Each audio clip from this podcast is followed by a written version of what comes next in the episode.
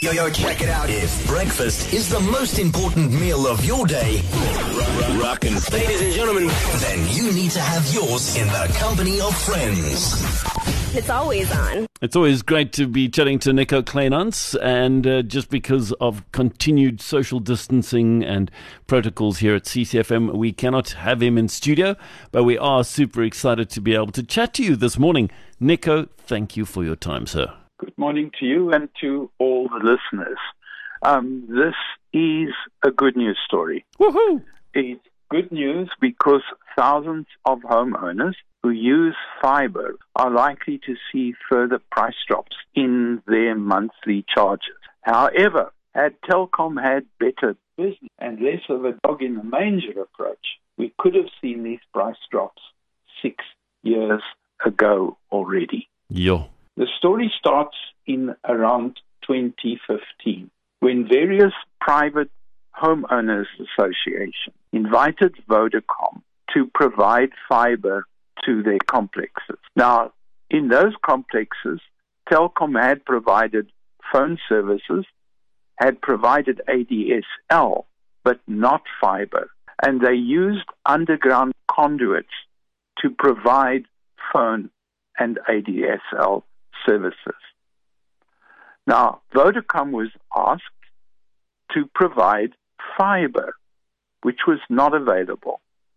So Vodacom turned to Telkom and asked for permission to share the conduits. And the argument was that it would reduce the cost of providing fiber because the conduits were already laid. Mm. Telkom refused. And they cited all kinds of reasons for saying no, that it was not technically possible, that it would disrupt their services, all kinds of reasons. So Vodacom turned to ICASA, and that's the regulator, asked them for help. The regulator said to Telkom, share the conduits. Telkom still refused, and so the matter went to the courts. The first decision in the Western Cape sided with Telkom, and at that point, lawyers began to make money. Vodacom appealed, and the courts now sided with Vodacom, overturning the previous decision. Telkom still refused, and the Supreme Court of Appeal got involved. They sided with Vodacom, and Telkom went back and asked for permission to appeal the decision again. The Supreme Court of Appeal said no. The door is now closed. Telkom has lost, and the courts ruled that the conduits belonged to the homeowners association. Anyway, it never belonged to Telkom.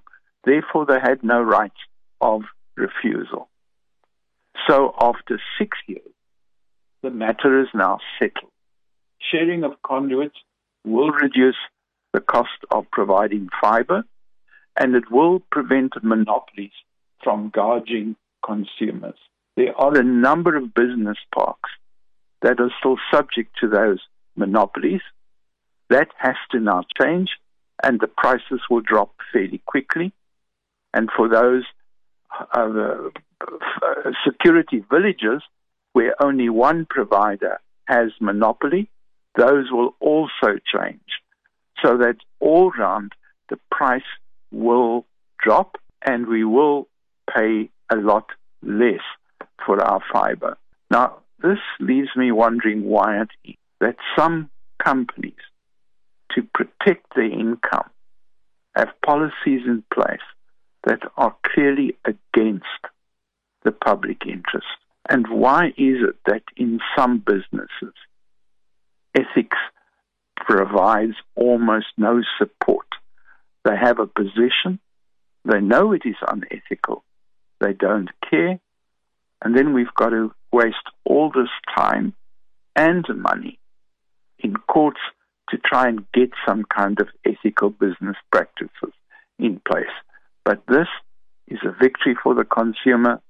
We will finally see further reductions in the price of fiber. That is such good news. Nico, thank you for sharing that with us. And I was thinking the other day, one of the ways that we can actually fight this unemployment or the unemployment levels that we're seeing is by making internet cheaper and more readily available. So this is a step in the right direction with regard to that. Absolutely mm. can be done. True story. Nico Kleynhans, always a privilege to chat to you. We wish you a blessed Easter and may you have a wonderful day. Thank you very much.